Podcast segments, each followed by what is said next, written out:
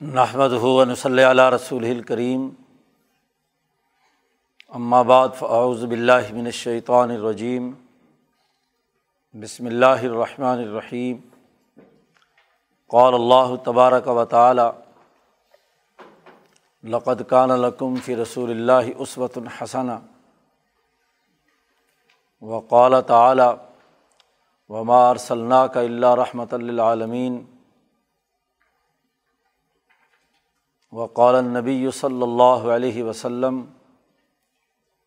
کانت بنو اسرائیل تسوسحم الانبیاء کلّمہ حلق نبی، خلفہ نبی آخر۔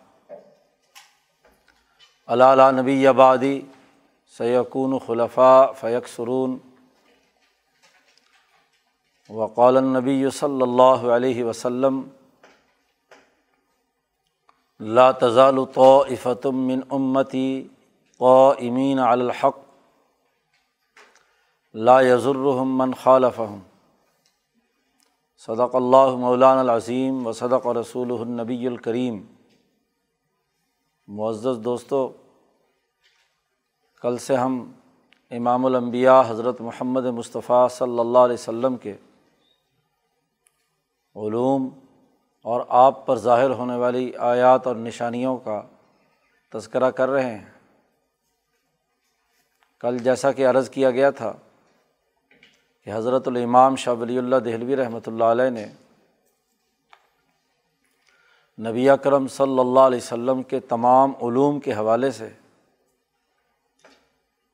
بنیادی اثاثی اصول چھ بیان فرمائے ہیں اور آپ صلی اللہ علیہ وسلم کی ذات گرامی سے جو آیات اور نشانات انسانیت کی ترقی کے ظاہر ہوئے ہیں، وہ چار اصول ہیں۔ کل ملا کر دس اصول۔ آپ صلی اللہ علیہ وسلم کی سیرت مقدسہ کا احاطہ کرتے ہیں۔ جن میں چار اصول کل بیان کیے تھے۔ پہلی بات تو یہ کہ نبی اکرم صلی اللہ علیہ وسلم کی ذات اقدس ہمہ وقت مالا اعلیٰ کے جھرمٹ میں رہی ہے۔ مالا اعلیٰ کے سامنے آپ صلی اللہ علیہ وسلم کا نفس قدسیہ رہا ہے۔ کیونکہ آپ کا نفس ناطقہ بہت عالی تھا۔ آپ کا جسم مبارک میں بہت کامل درجے کا ثبوت تھا۔ تو ہمہ وقت ہر لمحے مالا اعلیٰ کی تائید ذات گرامی نبی اکرم صلی اللہ علیہ وسلم پر رہی ہے۔ حضیرت القدس کے ساتھ آپ کی ذات گرامی کا عقلی اور قلبی تعلق ہمہ وقت موجود تھا اور اس کے مظاہر آپ کی زندگی کے مختلف واقعات کے تناظر میں ہمارے سامنے آتے ہیں۔ دوسرا اصول یہ تھا کہ منبع علم مالا اعلیٰ کے ساتھ ہمہ وقت آپ کی مناسبت اور تعلق کی وجہ سے جو سب سے اعلیٰ ترین علم انسانیت کی ترقی کا حضور اقدس صلی اللہ علیہ وسلم کو دیا وہ علم و تہذیب نفس ہے۔ انسانی نفس کی تہذیب کے اصول اور ضابطے اور قاعدے اور طریقۂ کار وہ اعمال جس کے ذریعے سے انسانی نفس مہذب ہوتا ہے اور ان کے نتیجے میں جو اخلاق اربا پیدا ہوتے ہیں، اس کا پورا اور کامل علم وجدانی طور پر نبی اکرم صلی اللہ علیہ وسلم کو عنایت کیا گیا۔ اور ان اخلاق اربا کی جو متضاد اوصاف تھے، ان کی خرابی اور برائی بھی انتہا درجے تک سمجھنے اور ان سے انسانی نفس کو بعض رکھنے کے طور طریقے نبی اکرم صلی اللہ علیہ وسلم پر عنایت کیے گئے۔ تو تمام آسام اور تمام البر، اس سے متعلق تمام امور کی تفصیلات آپ صلی اللہ علیہ وسلم کو بطور علم کے، علمی طور پر ودیت کی گئی۔ اسی طرح تیسرا اصول یہ تھا کہ نبی اکرم صلی اللہ علیہ وسلم کی فطانت اور ذہانت ایسی اعلیٰ درجے کی تھی کہ علم الرتفاقات کے تمام پہلو آپ صلی اللہ علیہ وسلم نے انہیں سمجھا اور ان کے حل کرنے کا ایک جامع پیکج اور ایک مکمل پروگرام دیا۔ فرد کی اور خاندانی نظام کی ابتدا سے لے کر ارتفاق رابع تک کے درجے کے تمام امور آپ صلی اللہ علیہ وسلم نے اس کی تفصیلات بیان کی۔ ہر ہر مرحلے کے مختلف پہلوؤں کو دیکھا، سمجھا، پرکھا اور اس کے پروسیجر بیان کیے۔ شاہ صاحب نے مثال دی ہے کہ جیسے کسی مملکت کا بادشاہ مصالح سیاسیہ کو سامنے رکھ کر ایک اعلیٰ درجے کا دنیاوی نظم و نسق قائم کرتا ہے، نبی اکرم صلی اللہ علیہ وسلم نے اس سے کہیں اونچا بین الاقوامی سطح پر کل انسانیت کے لیے مصالح سیاسیہ کو سامنے رکھ کر ایک بین الاقوامی سیاسی، معاشی، سماجی نظام اور اس کی تفصیلات اپنی ذہانت و فطانت سے انسانیت کے سامنے رکھی۔ اور چوتھا اصول یہ تذکرہ کیا گیا تھا کہ اللہ تبارک و تعالیٰ نے اس دنیا میں ایک ایسا سر چشمہ جاری کرنے کا ارادہ فرمایا کہ جس کے ذریعے سے نو انسانیت اپنی اصل انسانی اوصاف کی حامل بنے اور نو انسانیت سے متصادم جتنے بھی امور ہیں، اس سے دور رہے۔ اللہ تبارک و تعالیٰ کا یہ ارادہ مالا اعلیٰ میں ایک مثالی تشخص کے طور پر سب سے پہلے قائم ہوا، بلکہ اس کا ایک روحانی وجود پہلے پیدا ہوا۔ پھر اس کا ایک شخص مثالی پیدا ہوا اور اس شخص مثالی کا عنوان امام شاہ ولی اللہ دہلوی فرماتے ہیں نبی الانبیاء ہے۔ یہ نبی الانبیاء کے ماتحت دنیا میں انسانیت کی اصلاح کے لیے جیسے جیسے انسانی نو نے ترقی کی ویسے ویسے نبی الانبیاء کے ماتحت امبیا علیہم السلام کا سلسلہ قائم رہا۔ انسانیت جن جن مراحل سے گزرتی رہی، ان ان مراحل کے مطابق یہ ارادہ الہیہ ہر دور کے نبی کی صورت میں دنیا میں ظاہر ہوتا رہا۔ کیونکہ جو عالم مثال یا مالا اعلیٰ کی قوتیں یا نفس کلیہ میں موجود جو طاقتیں اور قوتیں ہیں قرۂۂ عرض پر اس کا ظہور عرضی صلاحیتوں اور قوتوں کے حامل کسی نہ کسی فرد کے ذریعے سے دنیا میں چیز آتی ہے۔ اس سے ہٹ کر نہیں۔ شاہ صاحب نے اس کو ایک مثال سے بھی سمجھایا کہ جیسے پگھلا ہوا سونا ہو اور اس سے کوئی خاص چیز انسانی فائدے کی بنانی ہو، انگوٹھی بنانی ہے، زیور بنانا ہے، چوڑیاں بنانی ہے تو اس کا ایک سانچا ہوتا ہے ہر سنار کے پاس سبھی کا جسے کہتے ہیں۔ جب تک وہ سانچا نہیں ہوگا تو وہ پگھلا ہوا سونا کسی خاص شکل میں، کسی خاص افادیت کے مطابق نہیں بن سکتا۔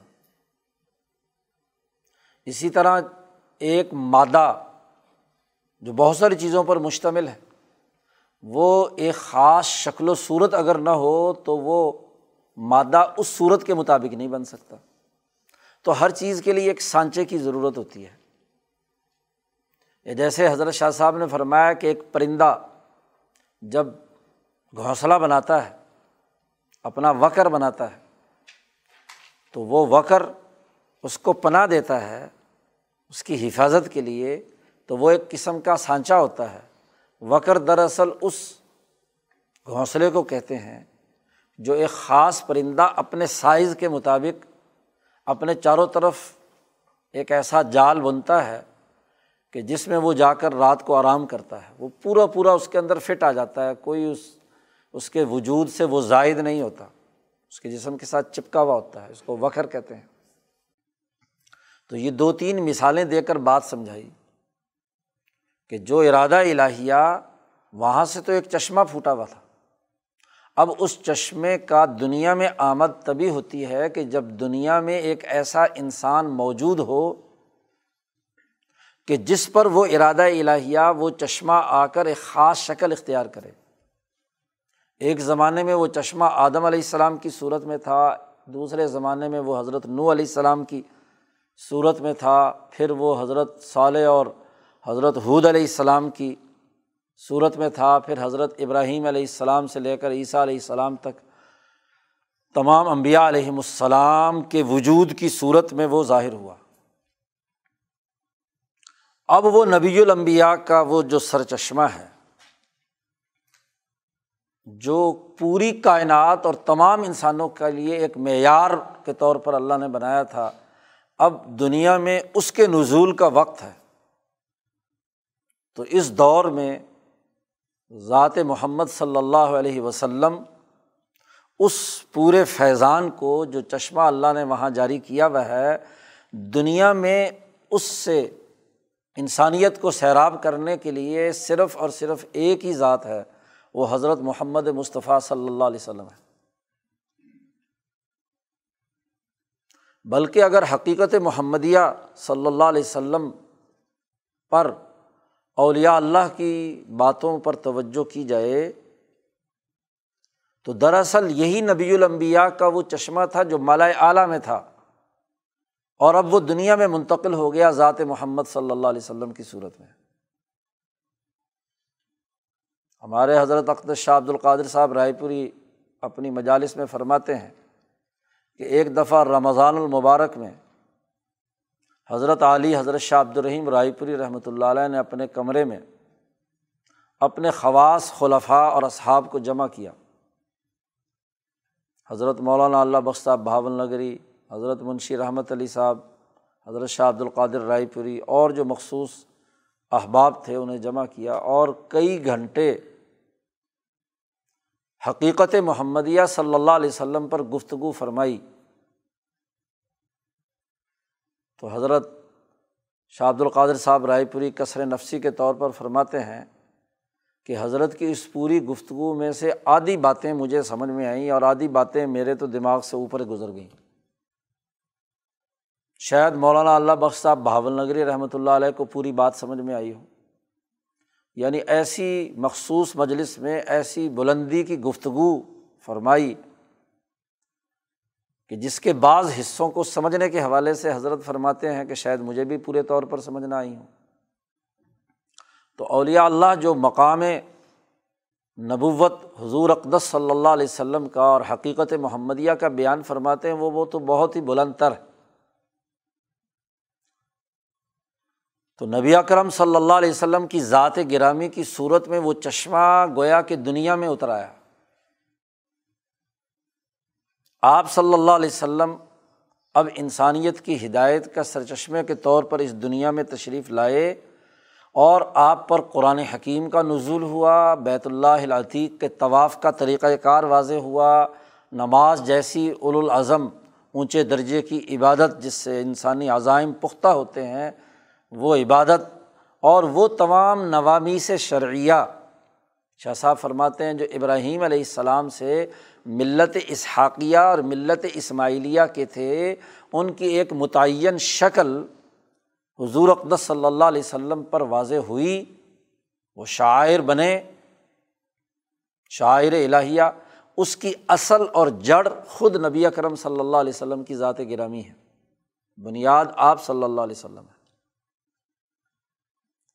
تو آپ کی ذات گرامی سے شاعر الہیہ کے یہ تمام امور پھوٹے جس سے انسانیت ترقی کے راستے پر گامزن ہو سکتی ہے اور کل انسانیت کے لیے ہیں بلا تفریق رنگ نسل مذہب۔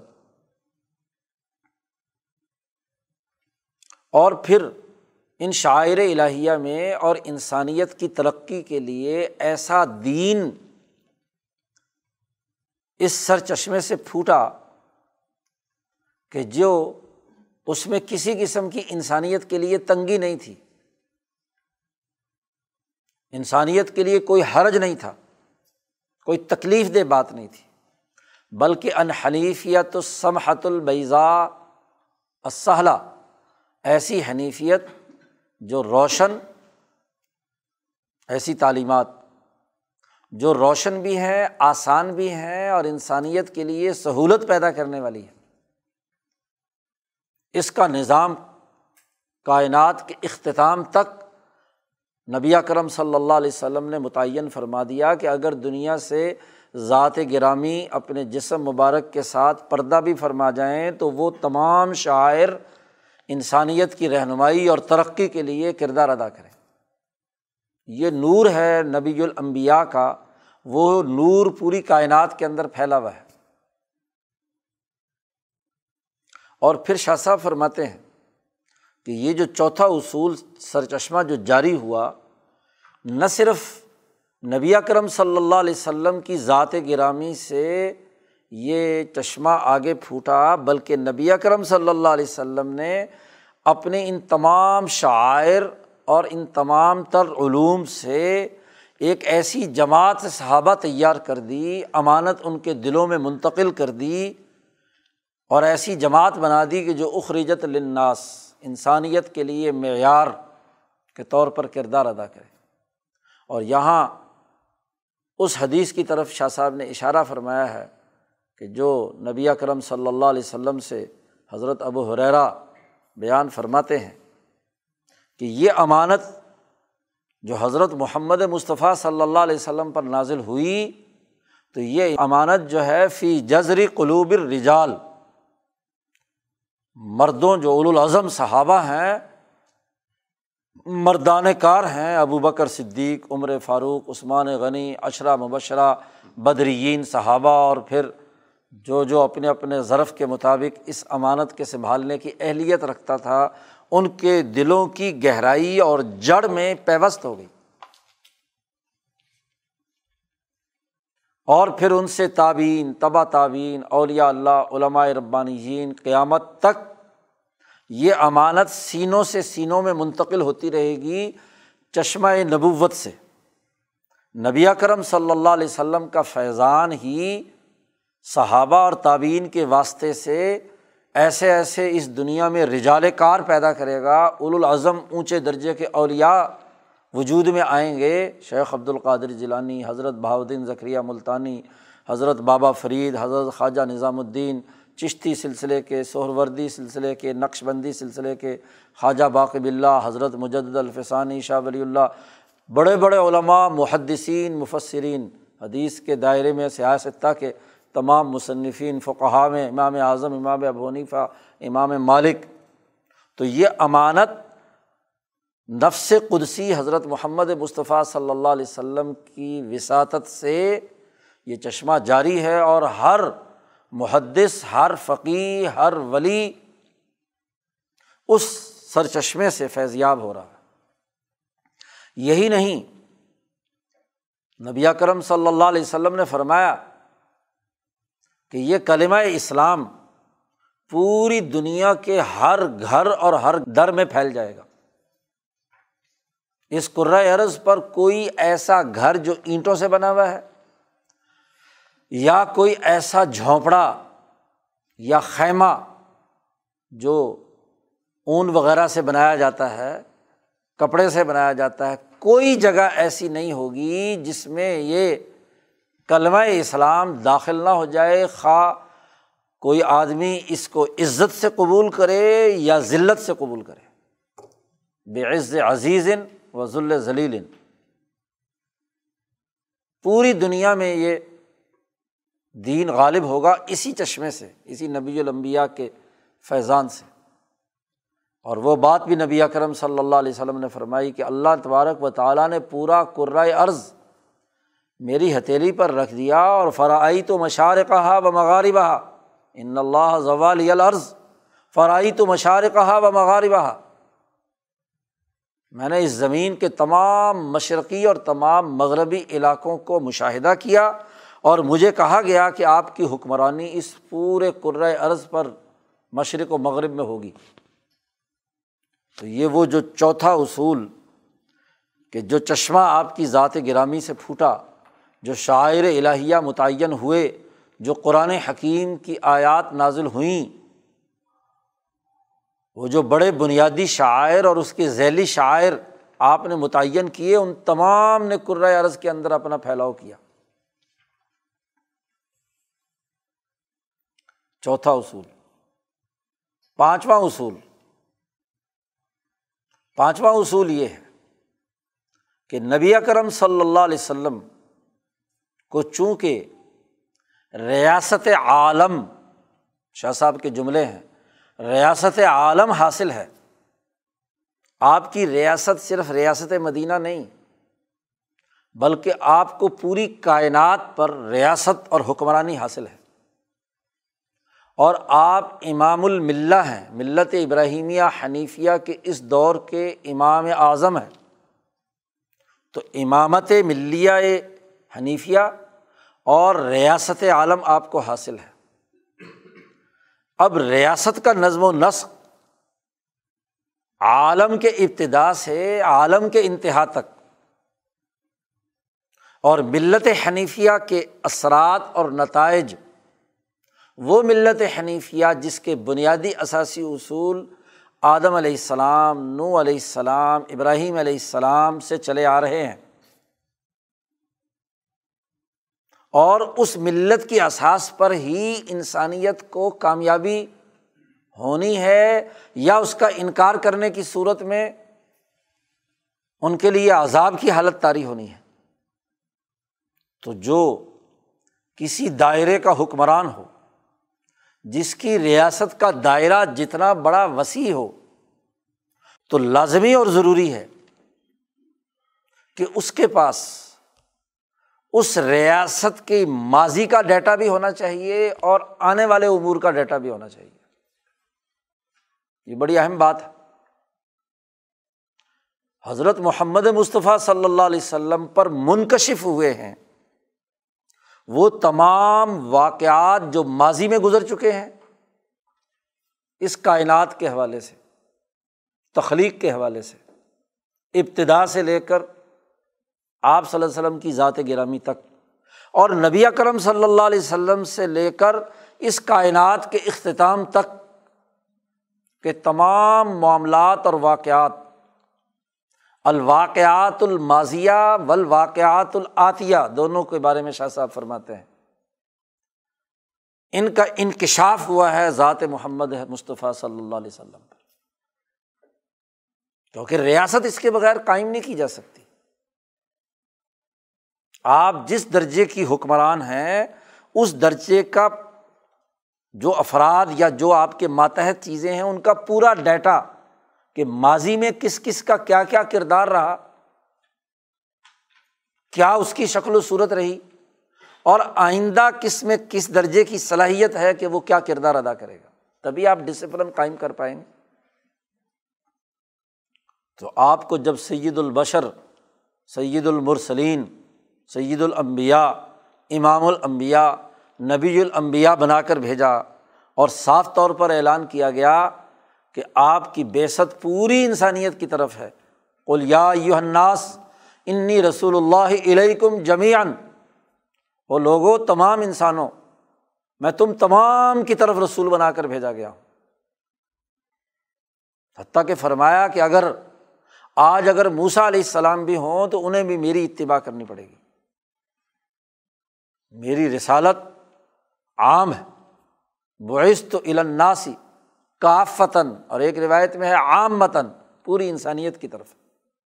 اب اس کا لازمی تقاضا تھا کہ آپ صلی اللہ علیہ وسلم کو حقائق کائنات پر مکمل دسترس حاصل ہو، انکشاف ہو، آپ پر منکشف ہو کہ دنیا میں رہتے ہوئے آپ صلی اللہ علیہ وسلم کی ذات گرامی کو ماضی اور حال کے تمام معاملات اور واقعات معلوم ہوں۔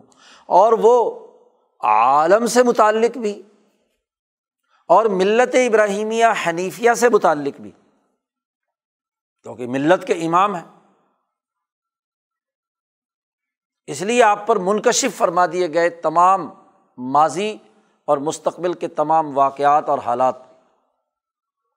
اب اس کے نتیجے میں نبی کرم صلی اللہ علیہ وسلم پر وہ علم منکشف ہوا، جس کا اظہار ماضی کے واقعات کے تناظر میں جو قصص انبیاء ہیں یا ماضی سے متعلق امور ہیں، وہ بھی آپ نے بیان فرمائے۔ اور مستقبل میں کیا کچھ ہونا ہے؟ خاص طور پر ملت حنیفیہ کے اعتبار سے، ملت کے اعتبار سے۔ اسے بھی۔ نبی کرم صلی اللہ علیہ وسلم نے اپنی احادیث میں بیان فرمایا ہے۔ تو وہ احادیث جن کا بڑا گہرا تعلق ماضی کے واقعات سے ہے یا مستقبل کے امور سے ہے، وہ آپ صلی اللہ علیہ وسلم نے بیان فرمائے۔ وہ پورا ذخیرہ حدیث اس اصول کے ماتحت ہے۔ اب ماضی کے گزرے ہوئے واقعات کیسے منکشف ہوئے؟ اس کو سمجھانے کے لیے امام شاہ ولی اللہ دہلوی رحمۃ اللہ علیہ ایک بات بیان فرماتے ہیں۔ اور وہ جو پہلے شروع کے دنوں میں شاہ صاحب نے جو بنیادی اثاثی اصول متعین کیے تھے، انہیں پیش نظر رکھیے۔ شاہ صاحب فرماتے کہ پوری کائنات ایک عالمگیر نظم میں پروئی ہوئی ہے۔ جس پر شہنشاہ مطلق ذات باری تعالیٰ کی حکمرانی ہے۔ اس کائنات کا ایک شخص ہے۔ اس کائنات کا ایک جسم ہے۔ اس کائنات کی ایک روح الکل ہے۔ تو طبیعت الکل، شخص اکبر اور روح الکل۔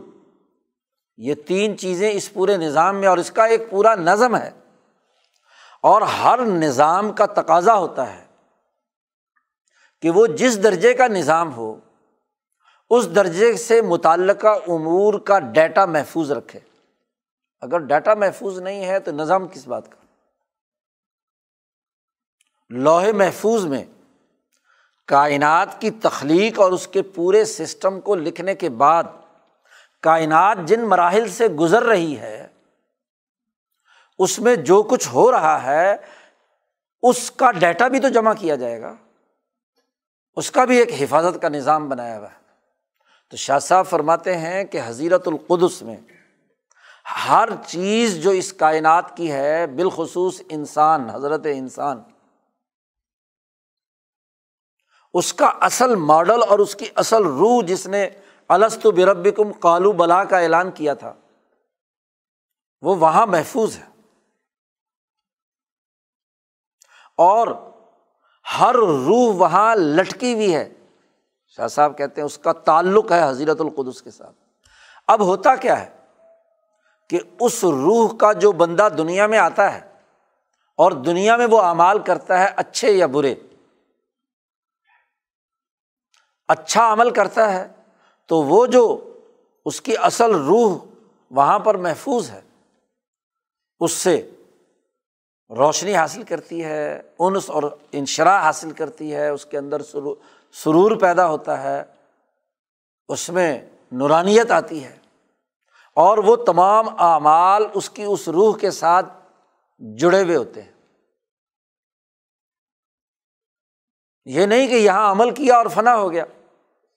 یہ عمل جیسے اس کے سینے میں محفوظ ہے، اس کی گردن میں لٹکے ہوئے پرندے میں، جیسے ان منکر نکیر کے ڈاٹا میں محفوظ ہے۔ ایسے ہی اس کا جو اصل وجود روحانی یا مثالی اوپر ہے، اس کے اندر بھی تمام اعمال محفوظ ہے پورا ڈیٹا محفوظ ہے۔ برا عمل کیا ہے تو وہ بھی۔ فرعون کی جو روح ہے، اس روح کے ساتھ فرونیت کے تمام اعمال لٹکے ہوئے ہیں چسپا ہے اور حضرت موسا علیہ السلام کی ذات گرامی کے ساتھ وہ تمام اعمال پیوست ہیں، جو اس دنیا میں حضرت موسا علیہ السلام نے جد وجہد اور کوشش کی تھی۔ اب جب مالا اعلیٰ کے ساتھ ذات قدسی صفات حضور اقدس صلی اللہ علیہ وسلم کا ہر وقت ربط اور تعلق ہے، تو وہاں اس حضیرت القدس میں جس انسان یا جس شے یا جس چیز کا جو بھی اچھا یا برا واقعہ اس کے ساتھ وابستہ ہے وہ نبی اکرم صلی اللہ علیہ وسلم جب مالا اعلیٰ کے ساتھ ہمہ وقت اس بڑے بین الاقوامی سرور یا ڈیٹا بیس کے ساتھ آپ مربوط ہیں، تو آپ کو وہ تمام واقعات معلوم ہو گئے، منکشف ہو گئے۔ فطری سی بات۔ تو ماضی کے تمام واقعات اب قرآن حکیم نے حضرت موسیٰ علیہ السلام کا قصہ بیان کیا، موسیٰ علیہ السلام کا کردار بیان کیا، فرعون کا کردار بیان کیا، ابراہیم علیہ السلام کی جد وجہد بیان کی، نمرود کا تذکرہ کیا، ان کے باپ کا تذکرہ کیا، یہ ڈیٹا کہاں تھا؟ دنیا میں تو وقوع پذیر ہوا تو عبرانی یا سریانی زبان میں۔ اور نازل ہو رہا ہے قرآن حکیم میں عربی زبان میں۔ تو عبرانی یا سریانی زبان میں جو واقعات دنیا میں ہوا، وہ چونکہ حضرت القدس میں وہاں لٹکا ہوا ہے، تو وہاں سے نبی اکرم صلی اللہ علیہ وسلم پر جب نازل ہوتا ہے، تو اللہ تبارک و تعالیٰ نے اس کو عربی کا لباس پہنا کر قرآن حکیم کی صورت میں نازل کیا۔ تو ماضی کے تمام واقعات، ان کا انکشاف اور جس قدر ریاست عالم کے لیے ضروری ہے، ان واقعات کا انکشاف نبی کرم صلی اللہ علیہ وسلم پر ہو گیا۔ موسا علیہ السلام کا تذکرہ چلا تو نبی کرم صلی اللہ علیہ وسلم نے موسا علیہ السلام کی قبر کے بارے میں بتلایا کہ فلانی جگہ پر ان کی قبر ہے۔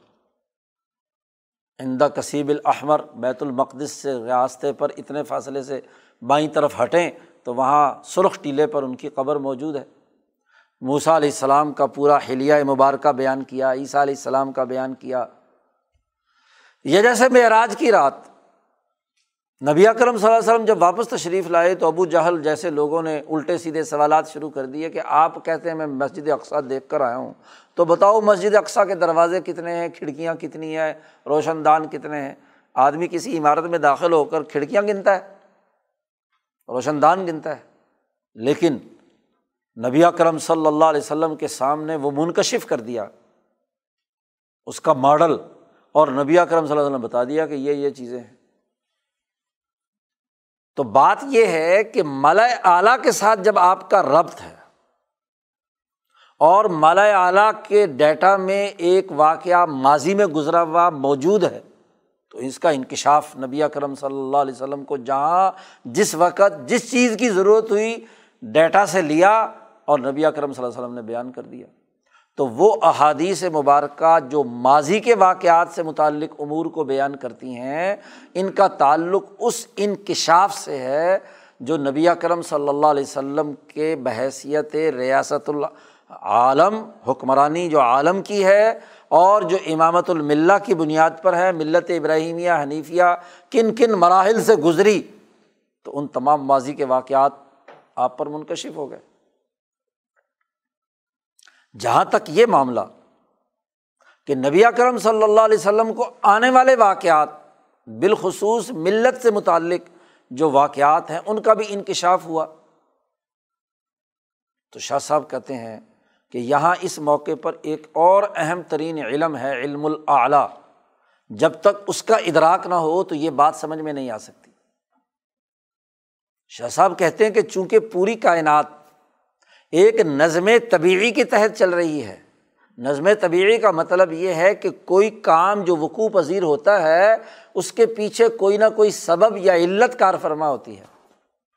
اور اس علت سبب کے پیچھے ایک اور سبب ہوتا ہے۔ اس سبب کے پیچھے ایک اور سبب ہوتا ہے۔ اسباب کا ایک سلسلہ ہوتا ہے۔ اب اسباب کا یہ تسلسل اور سبب و مسبب کے اس نظم طبیعی کو جو آدمی جتنے اعلیٰ درجے میں جانتا ہے، اتنے ہی اعلیٰ درجے میں وہ مستقبل کی پیشن گوئی کر سکتا ہے۔ بچے کو دیکھا پالنے میں تو اس کے ہونہار بروا کے چکنے چکنے پات، اس کو دیکھ کر اس نے اندازہ لگایا کہ اس کے اندر یہ صلاحیت ہے تو ضرور یہ جو لڑکا بڑا ہوگا تو ایسا ہوگا، بہادر ہوگا، دلیر ہوگا۔ ایک زرعی ماہر نے گندم کا دانہ دیکھا، اس کی ساخت اور اس کا حسن اور اس کی جامعت دیکھ کر کہا کہ اس بیج سے جو نسل، فصل تیار ہوگی، وہ بہت اعلیٰ درجے کی اور ایک مریل سا دیکھا، تو اس نے کہا اس سے جو فصل پیدا ہوگی، اول میں شاید ہو نہ ہو، اور ہوگی تو بہت ہی کمزور ہوگی، نحیف ہوگی۔ تو دنیا میں جو علم الاسباب اور مسبات کا ایک نظام جاری ہے، پھر یہ علم الاسباب و مسبات لمبی اور طویل دائرے کے اندر ایک دوسرے سے زنجیروں کی طرح جڑے ہوئے ہیں۔ اب جس کی، جس درجے کی عقل اور صلاحیت ہوگی، اسی درجے میں وہ دور تک کی پیشن گوئی کرنے کے قابل ہوگا۔ بعض لوگ ہوں گے جو بالکل قریب کا، جب سبب قریب آ گیا، چیز بننے کے قریب آئی، وہاں وہ پیشن گوئی کر سکتے ہیں ذرا ذرا مستقبل کی۔ اور بعض لوگ ہیں جو ذہانت اور فتح سے اس سے پیچھے والے سبب، اس سے پیچھے والے سبب کو دیکھ کر بھی کیا ہے پیشن گوئی کر سکتے ہیں۔ تو حضرت محمد مصطفیٰ صلی اللہ علیہ وسلم پر جو بعد میں آنے والے واقعات اس دنیا میں وقوع پذیر ہونے ہیں، اس کے دو دائرے ہیں۔ شاہ صاحب کہتے ہیں، ایک تو وہ کہ جو کائنات کے تغیرات و تبدلات ہیں ریاست عالم عالم کے اندر جو تغیرات و تبدلات بالخصوص قیامت سے متعلق واقعات اور قیامت کے آنے سے پہلے کے اسباب اور مسبات کا نظام ہے۔ ایک وہ ہے۔ اور ایک وہ ہیں جن کا تعلق ملت کی ترقی کیسے ہوگی؟ ملت مستقبل میں کن کن مراحل سے گزرے گی؟ اس سے متعلق ہے۔ تو دونوں طرح کے واقعات جو مستقبل میں پیش آنے ہیں، وہ نبی کرم صلی اللہ علیہ وسلم پر منکشف ہوئے۔ امامت ملیہ کے تقاضے سے ملت کے جو امور، جو خلافت اور حکومت سے متعلق ہیں، بالخصوص وہ آپ پر منکشف ہوتے ہیں۔ اسی انکشاف کے مختلف مراحل ہیں۔ کہ نبی کرم صلی اللہ علیہ وسلم نے ان کے حوالے سے بنیادی امور واضح کیے۔ قیامت کے جو واقعات وقوع پذیر ہوئے ہیں، اس کے تشبہات اپنے دائرے کے اعتبار سے۔ ان کا ظہور پذیر ہونا۔ تو نظام طبی کے تحت ہونا ہے۔ تو شاہ صاحب فرماتے ہیں کہ اس نظم طبیعی کے اندر بنیادی بات وہ ہے جو نبی اکرم صلی اللہ علیہ وسلم نے اس حوالے سے رہنمائی کی ہے، مثلاً قیامت سے متعلق جو واقعات ہیں، زلزلوں کا آنا جی ہلاکتوں کا ہونا، زمین میں دھسنا، مہدی علیہ السلام کا آنا، عیسیٰ علیہ السلام کا نازل ہونا، یاجوج ماجوج کا نکلنا دعبت العرض کا پھیلنا، یہ سارے ایک عالم اور کائنات کے نظام طبی کے تحت امور ہیں۔ ان کے اسباب و مسبات پر نبی اکرم صلی اللہ علیہ وسلم نے غور و فکر فرمایا اور اس کی بنیاد پر نبی اکرم صلی اللہ علیہ وسلم نے یہ باتیں بیان فرمائی ہیں۔ تو مستقبل کی جتنی پیشین گوئیاں کائنات سے متعلق کی ہیں، وہ اسباب و مسبات کا وہ سائیکل کہ جس کے ابتدا سے کائنات کے نظام طبعی کو سمجھ کر نبی اکرم صلی اللہ علیہ وسلم نے ان کا انکشاف کیا ہے۔ کہ یہ یہ چیزیں ہونی ہیں۔ دجال کا ظاہر ہونا تو نظم طبی کا تقاضا ہے۔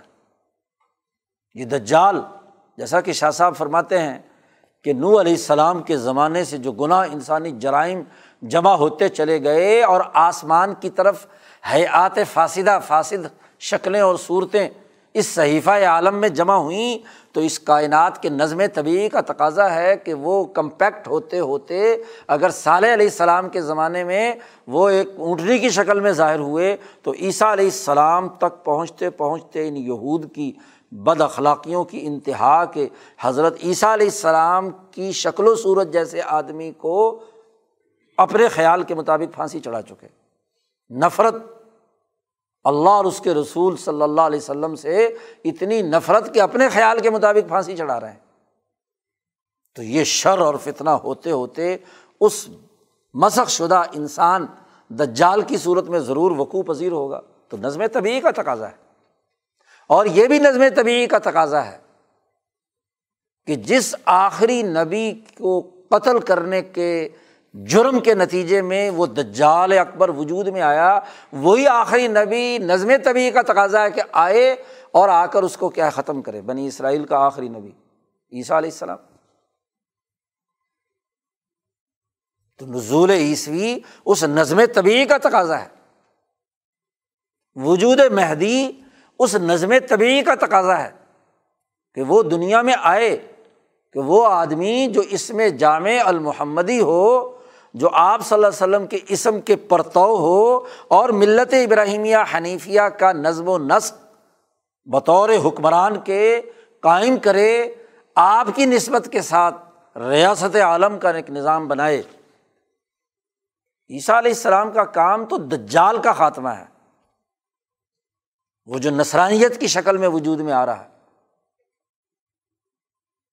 ان نسرانیت پر حجت قائم کرنے کے لیے کہ جس عیسیٰ علیہ السلام کو تم مانتے ہو، وہ آ گئے ہیں اور انہوں نے اس دجالیت سرمایہ پرستی کا خاتمہ کرنا ہے۔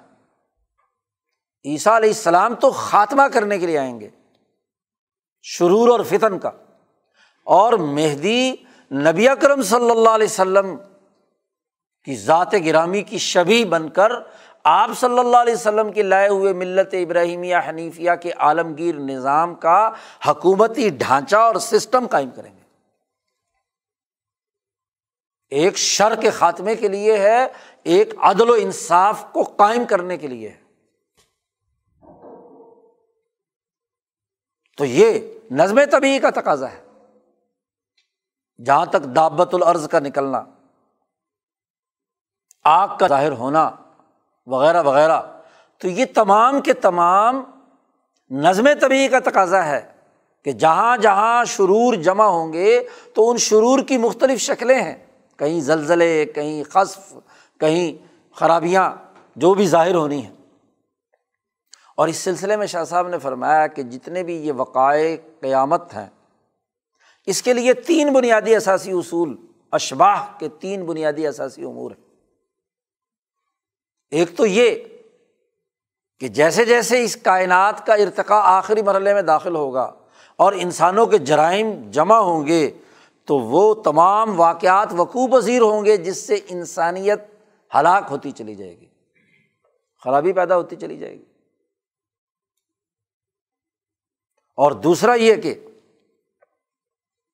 انسانوں کے ان بدعمالیوں کا جب آسمان کی طرف حیات فاصدہ بڑھتی چلی جائیں گی۔ اس کے نتیجے میں شر بڑھتا چلا جائے گا۔ پھر یہ شر اس حد تک بڑھے گا کہ شاہ صاحب کہتے ہیں کہ ایک زمانہ آئے گا۔ نبی کرم صلی اللہ علیہ وسلم کی جو احادیث سے معلوم ہوتا ہے، ایک زمانہ آئے گا کہ انسانوں سے انسانیت چھن جائے گی اور انسانوں کے بنانے کا جو دنیا میں آنے والی انسانیت کا جو معیار ہوگا، وہ ٹوٹ جائے گا اب نارمل انسان پیدا ہوں گے۔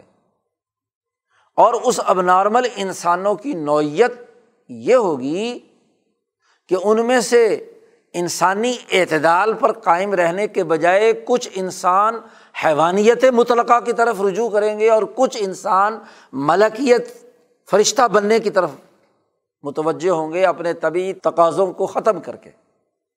وہ اپنے ملکی تقاضوں کو ختم کر کے صرف جانور کی طرف چلے جائیں گے اور وہ ملکیت کے نام پر اپنے جو طبی اور حیوانی تقاضے ہیں ان کو نظر انداز کر دیں گے۔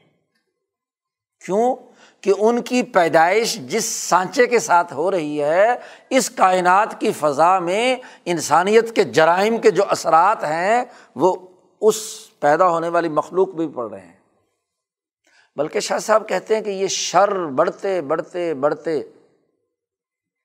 ایک ایسے مرحلے پر پہنچے گا کہ دنیا کے جتنے پیمانے ہیں وہ فیل ہو جائیں گے۔ علم نجوم کا پیمانہ سب سے پہلے فیل ہوگا۔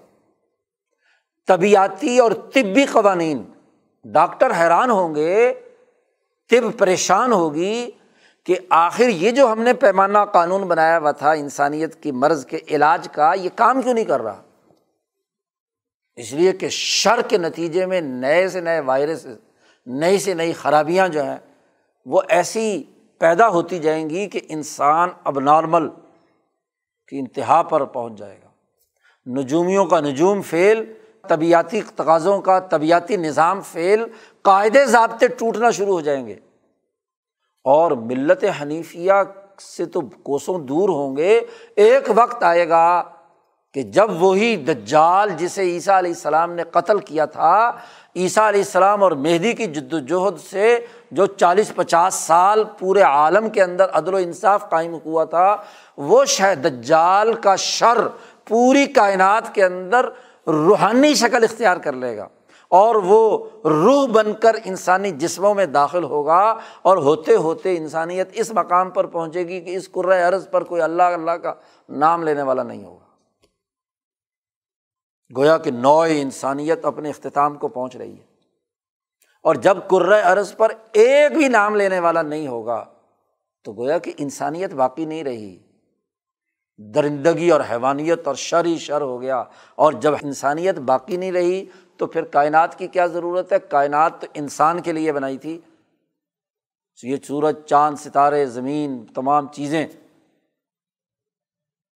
تو اس موقع پر ایک تیسرا اہم ترین قانون شاہ صاحب بیان فرماتے ہیں کہ اس کی حکمت کو کسی عقلی سوال سے حل نہیں کیا جا سکتا، کیونکہ ہم اس کائنات کے دائرے سے باہر نہیں ہیں۔ ہم لما سے یہ سوال نہیں کر سکتے کہ یہ کیوں ہوا۔ جیسے آگ کے بارے میں کہ آگ کے اندر حرارت کیوں جڑی ہوئی ہے۔ عنایت عضلیہ نے اللہ نے جوڑ دی ہے۔ پانی کی جو خاصیت رکھی ہے اس کو اللہ نے جوڑ دیا، کوئی عقلی اس کا کوئی ہاں جی لزوم ثابت نہیں کیا جا سکتا۔ ایسے ہی جب یہ ایسی کیفیت ہوگی اور سورج مغرب سے الٹا گھومنا شروع ہوگا، تو نظم طبی کا تقاضا ہے۔ لیکن اس کی لم اور سبب کیا ہے؟ چونکہ پوری کائنات اللہ کے قبضۂ قدرت میں ہے۔ اللہ پاک فرماتے ہیں کہ اس دن یوم نت و سما قطعی سجل القتب کما بدانا اول خلق نوعید ہو دوبارہ اسی مرحلے میں داخل کر دیا جائے گا. تو یہ نظم طبیعی کے تقاضے کے تحت تمام واقعات وقوع پذیر ہوں گے. ان کا انکشاف نبی اکرم صلی اللہ علیہ وسلم پر ہوا. تو تبھی تو آپ صلی اللہ علیہ وسلم نے ابو ذر غفاری سے فرمایا کہ پتہ ہے یہ سورج غروب ہو کر کہاں جاتا ہے؟ پھر فرمایا کہ یہ اللہ کے دربار میں حاضر ہوتا ہے، اجازت مانگتا ہے اگلے دن طلوع ہونے کی۔ اجازت ملتی ہے تو طلوع ہوتا ہے۔ اور اگر اجازت نہیں ملے گی، ایک دن آئے گا۔ تو اسے کہا جائے گا، جہاں سے غروب ہوا، وہیں سے دوبارہ طلوع ہو جا۔ یہی انکشاف کی بنیاد پر یہ احادیث ہے اور ساری ایک علم کے ساتھ مربوط ہیں کہ آپ پر یہ جو اصول بنیادی ہے، پانچواں اصول کہ منکشف فرما دیے گئے مقتضائے طبیعی کے تحت جتنے بھی ماضی اور آنے والے واقعات ہیں۔ اور اسی انکشاف کے مطابق نبی اکرم صلی اللہ علیہ وسلم نے اپنی احادیث میں ان کو بیان فرمایا ہے، دجال کی خصوصیات بیان کی ہیں، وغیرہ وغیرہ۔ حضرت عیسیٰ علیہ السلام سے متعلق امور کی وضاحت کی ہے، وغیرہ۔ لیکن نظم طبی کے تحت۔ اسی طرح نبی اکرم صلی اللہ علیہ وسلم اپنی ملت کے بھی سربراہ اور امام ہیں۔ تو یہ ملت حنیفیہ آپ کے بعد کن کن مراحل سے گزرے گی؟ تو آپ صلی اللہ علیہ وسلم نے فرمایا کہ لا یزال حاضت دین و عزیزن منیان حتیٰ اس نئے اشرا خلیفتاً۔ مثلاً یہ روایت بیان کی کہ یہ دین دنیا میں طاقتور اور مضبوط رہے گا، یہاں تک کہ بارہ خلفا اور وہ سب کے سب قریشی ہوں گے۔ کلحم من قریش۔ اب یہ پیشین گوئی نبی اکرم صلی اللہ علیہ وسلم نے اپنے بات کی۔ یا نبی اکرم صلی اللہ علیہ وسلم نے فرمایا کہ خیر القرون قرنی سم الدین یلون ہوں سم الدین یلون ہوں سب سے بہتر زمانہ میرا پھر اس کے ساتھ جو آگے متصل، پھر اس کے بعد جو ان کے بعد متصل۔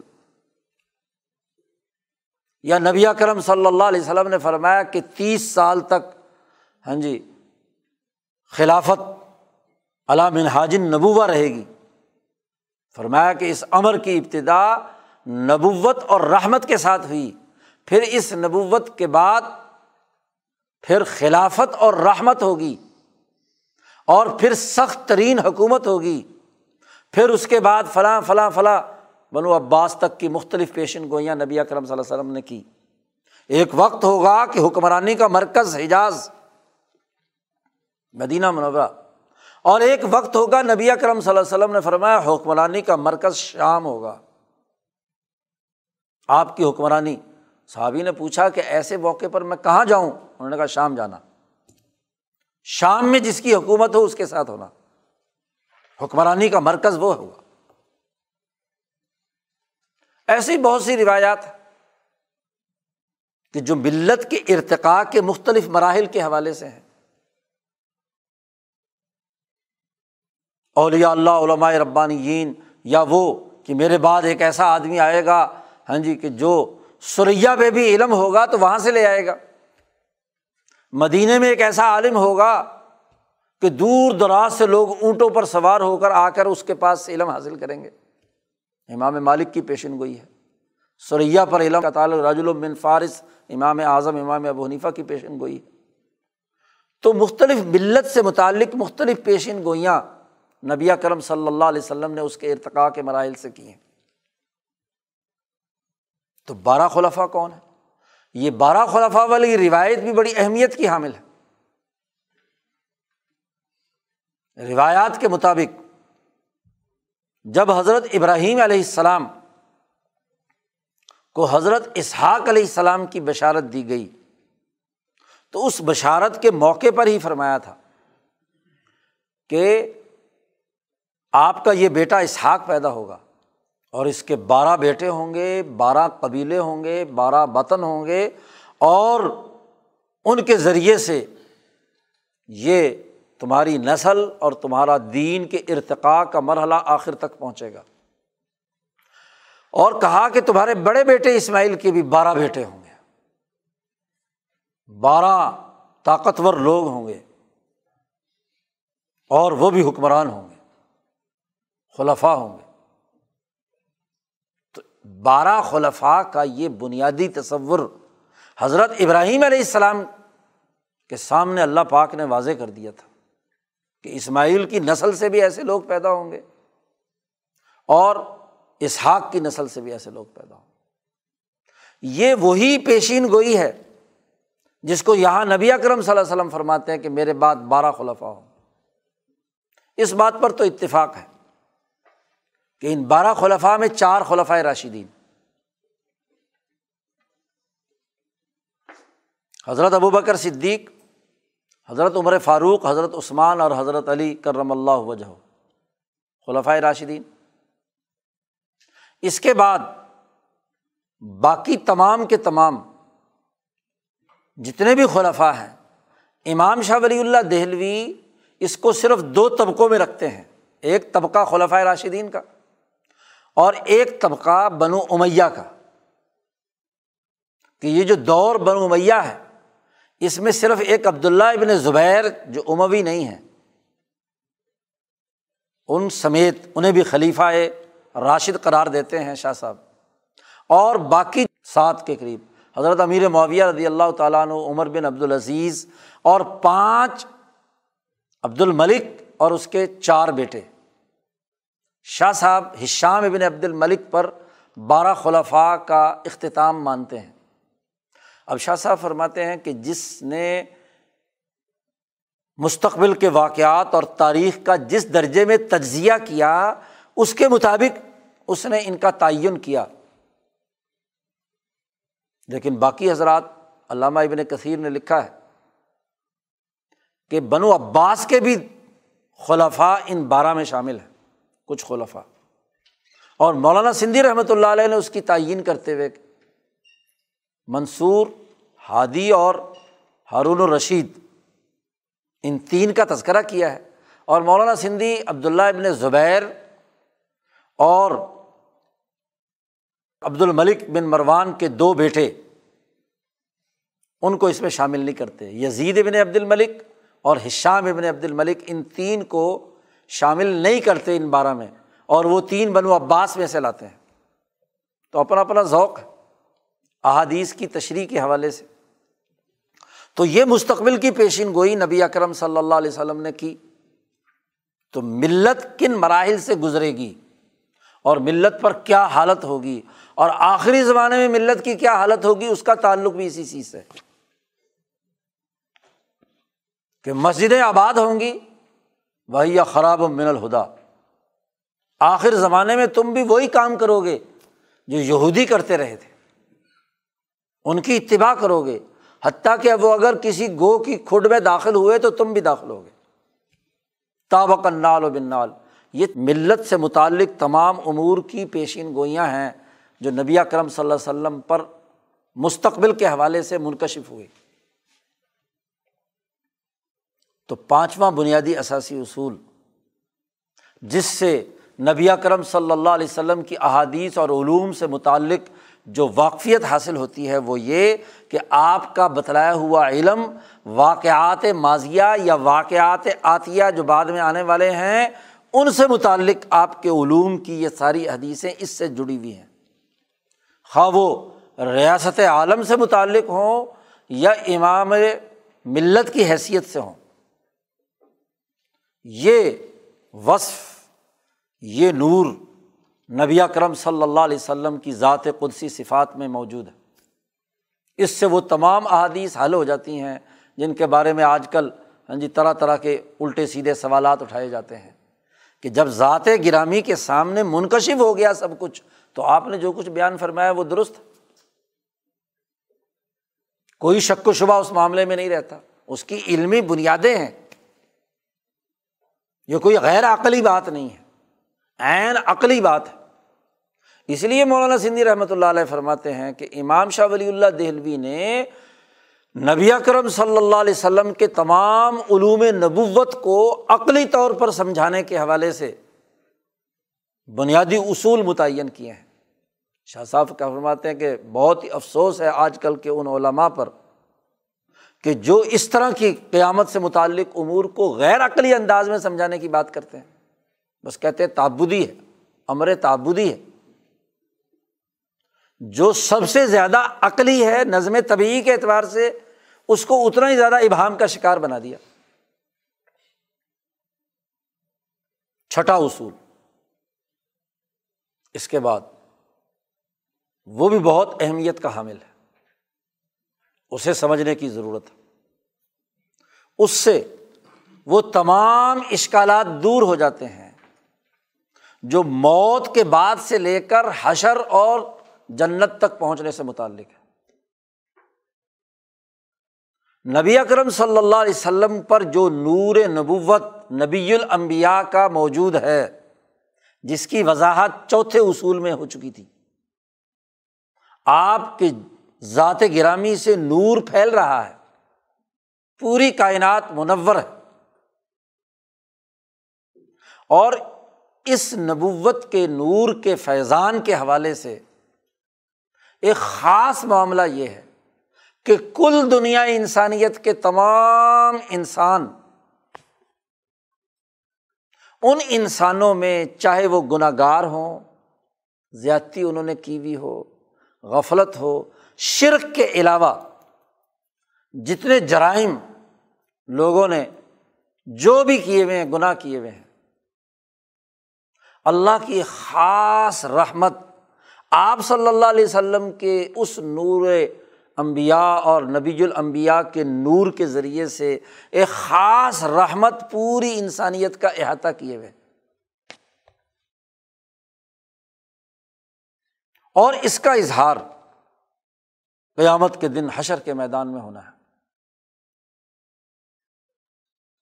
اب یہ رحمت جو ارادہ الہیہ نے انسانیت کے لیے رکھی ہوئی ہے اس کے دنیا میں نازل ہونے کے لیے ایک خاص شخصیت کی ضرورت ہے۔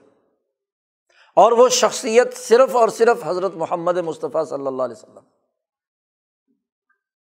آپ صلی اللہ علیہ وسلم ہی، چونکہ ریاست عالم اور کل انسانیت کی طرف آپ مبوس ہوئے ہیں، تو تمام انسانوں کو عذاب سے بچانا، ان پر شفقت اور رحمت کا اظہار کرنا رحمت للعالمین کے اس وصف کے ساتھ انسانیت کو آغوش رحمت میں لینا، یہ صرف اور صرف حضور اقدس صلی اللہ علیہ وسلم کی ذات گرامی کا کمال ہے، جو کسی اور نبی کا نہیں۔ خاتم النبیین بھی ہیں اور شفیع المذنبین بھی ہیں۔ شفات قبرا آپ صلی اللہ علیہ وسلم کے لیے وقف کر دی گئی۔ اب شاہ صاحب فرماتے ہیں کہ جو آدمی جس کے دل میں جتنی زیادہ محبت حضور اقدس صلی اللہ علیہ وسلم کی ذات گرامی سے ہوگی، جس قدر جس کے دل میں نبی اکرم صلی اللہ علیہ وسلم کی محبت جس شدت کی ہوگی، اسی قدر نبی اکرم صلی اللہ علیہ وسلم کی شفات اسے حاصل ہوگی۔ محبت نبوی بنیاد ہے۔ اس رحمت کو حاصل کرنے کی، جو نبی اکرم صلی اللہ علیہ وسلم کی ذات گرامی کے ذریعے سے انسانیت کو حاصل ہونی ہے۔ شاہ صاحب فرماتے ہیں کہ جو آدمی جس کثرت سے نبی اکرم صلی اللہ علیہ وسلم پر درود بھیجتا ہے، اتنی ہی زیادہ نبی اکرم صلی اللہ علیہ وسلم کی سفارش اسے حاصل ہوگی۔ اور وہ حدیث جس میں نبی اکرم صلی اللہ علیہ وسلم نے فرمایا کہ جس نے مجھ پر درود بھیجا، جتنی کثرت سے بھیجا، اتنا ہی میں اس کے لیے سفارشی بنوں گا حشر کے میدان میں۔ سینکڑوں حدیثیں ہیں جن میں نبی کرم صلی اللہ علیہ وسلم نے اپنے اوپر درود و سلام بھیجنے والے کے لیے خوشخبری۔ حتیٰ کہ قبر میں بھی میں اس کے اس درود و سلام کا جواب دیتا ہوں۔ میں اس کے لیے دعا کرتا ہوں۔ تو آپ صلی اللہ علیہ وسلم کو وہ خاص اس دن کی شفات حاصل ہوگی۔ شاہ صاحب کہتے ہیں کہ یہ جو خاص شفات یہ اللہ کا وہ لطف اور مہربانی ہے انسانیت کے لیے کہ جس لطف اور مہربانی کے تحت اللہ پاک نے نبی اکرم صلی اللہ علیہ وسلم کو دنیا میں بھیجا کہ قرآن حکیم نازل کیا، شریعت مقدسہ نازل کیا کہ جب تک یہ انسانیت اس کو ریاض میں ہے، تو ان شاعر کے ساتھ وابستہ ہو کر رحمت الہی کا یہ سبب بنے، مظہر بنے، اس پر اللہ کی رحمت اور انعامات نازل ہوں۔ جس لطف اور مہربانی سے اس دنیا کے اختتام تک، اس دنیا پر بسنے والے انسانوں کے لیے آپ نے رحمۃ اللہ عالمین بن کر کردار ادا کیا اسی لطف و مہربانی کی اگلی شاخ ہے یا اگلا درجہ ہے جو مرنے کے بعد جب انسانیت حشر کے میدان میں جمع ہوگی اور وہاں وہ پریشان ہوگی، حساب کتاب نہیں شروع ہو رہا ہوگا۔ احادیث میں جن کی تفصیلات بیان کی گئیں، تو سارے انسان پریشان ہو کر آدم علیہ السلام کے پاس آئیں گے۔ آدم علیہ السلام انکار کر دیں گے کہ بھائی میرا تو یہ کام نہیں کر سکتا، میں نے تو اللہ کے ایک حکم کی خلاف ورزی کی ہے۔ اللہ آج اتنا غضب ناک ہے کہ نہ اس سے پہلے کبھی غضب ناک ہوا، نہ اس کے بعد کبھی ہوگا۔ تو میں تو خود ربی ربی پکار رہا ہوں۔ تم نو کے پاس جاؤ۔ نو علیہ السلام کے پاس جائیں گے، جیسے وہ طویل حدیث ہے بخاری شریف میں یا سہایہ ستہ میں۔ کہیں گے کہ میں بھی یہ سفارش نہیں کر سکتا۔ مجھ سے بھی ایک لغزش ہوئی تھی کہ میں نے اپنے بیٹے کی سفارش کی تھی۔ تو آج تو اللہ بہت غضب ناک ہے۔ پھر ابراہیم علیہ السلام کے پاس جائیں گے۔ ابراہیم علیہ السلام کہیں گے کہ بھائی، میں بھی نہیں کر سکتا۔ بظاہر میں نے تین خلاف حقیقت باتیں کی تھیں۔ سارا کو اپنی بہن کہا تھا۔ بتوں کے توڑتے وقت توڑے میں نے تھے، کہا کہ اس بڑے بت نے توڑے ہیں۔ ذرا غور و فکر کرو۔ میں نے اس وقت کہا تھا، جب باپ نے کہا کہ چلو عید میں تو میں نے کہا میں بیمار ہوں، انی سکیم میں تو صحت مند تھا، تبھی تو میں نے بت توڑے۔ تو مجھے تو ڈر ہے کہ کہیں اللہ میاں پوچھ لے گا کہ تم نے چاہے صحیح کام ہی کے لیے صحیح، یہ تین چیزیں جو ہیں تم نے کیوں کی تھی؟ میں یہ سفارش نہیں کر سکتا۔ جاؤ موسا علیہ السلام کے پاس۔ موسا علیہ السلام بھی وہی بات کہیں گے کہ مکہ مار کر میں نے بندہ مار دیا تھا تو اللہ پاک کہیں مجھ سے اس کا بدلا نہ لے۔ تمام امبیا سے ہوتے ہوتے نبی اکرم صلی اللہ علیہ وسلم فرماتے ہیں کہ سب انسان میرے پاس آئے۔ اور پھر میں اللہ کی اجازت سے اللہ کے دربار میں سجدے میں گروں گا۔ اور اسی وقت اللہ پاک میرے دل میں وہ کلمات القاع کرے گا جس سے میں انسانیت کی سفارش کروں گا۔ اور تمام انسان، ہر طبقہ، ہر قوم اس دن صرف اور صرف میرے جھنڈے کے نیچے ہوگا۔ شفات قبرا میرے ہاتھ میں ہوگی۔ شفات قبرا کا فاتح میں ہوں گا۔ یہ جو آپ صلی اللہ علیہ وسلم پر جو خاص رحمت اس نور نبی المبیا کی بنیاد پر ہوئی، جس کے نتیجے میں چھوٹی چھوٹی لغزشیں اور گناہ انسانیت کے، وہ تو حسنات میں بدل دی جائیں گی آپ کی سفارش سے۔